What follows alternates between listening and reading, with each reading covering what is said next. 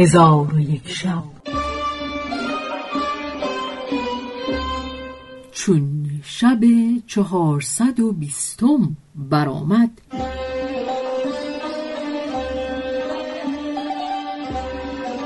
گفت ای ملک جوان پس آن پسر سخت بگریست و گفت ای پدر به خدا سوگند مرا دل از سخنان تو گداخته شد. تو را سخن به سخن کسی ماند که خواهد ودا گوید. گوهر فروش گفت. آری ای فرزند من به حال خود شناساترم. مرا مرگ نزدیک گشته وصیت مرا فراموش مکن. پس از آن مرد گوهر فروش شهادت گفته تلاوت همی کرد تا هنگام مرگ در رسید.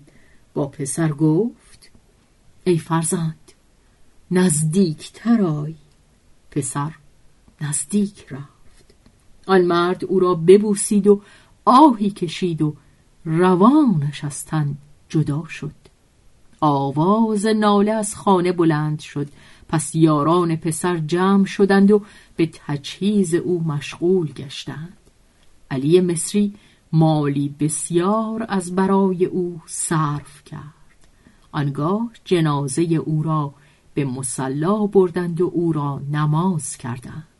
پس از آن به خاکش سپردند و به تربت او قرآن تلاوت کرده به سوی منزل بازگشتند.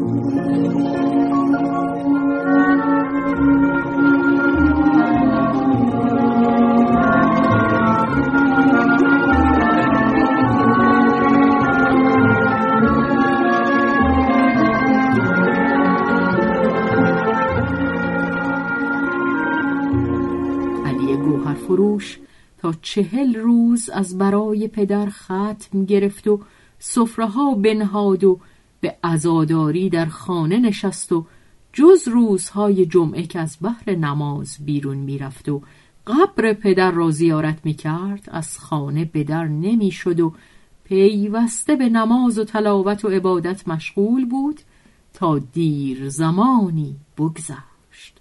روزی بازرگان زادگان که یاران او بودند از در در آمدند و او را سلام دادند و به او گفتند این حزن و اندوه تا کی تو را خواهد بود و تا چند ترک یاران گفته از تجارت خود باز خواهی ماند؟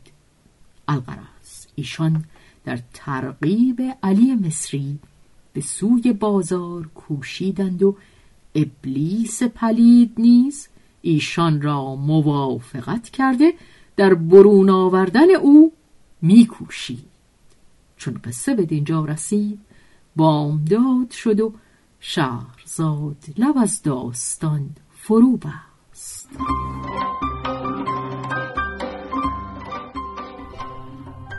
به روایت شهرزاد فتوهی تنظیم از مجتبا میرسمیعی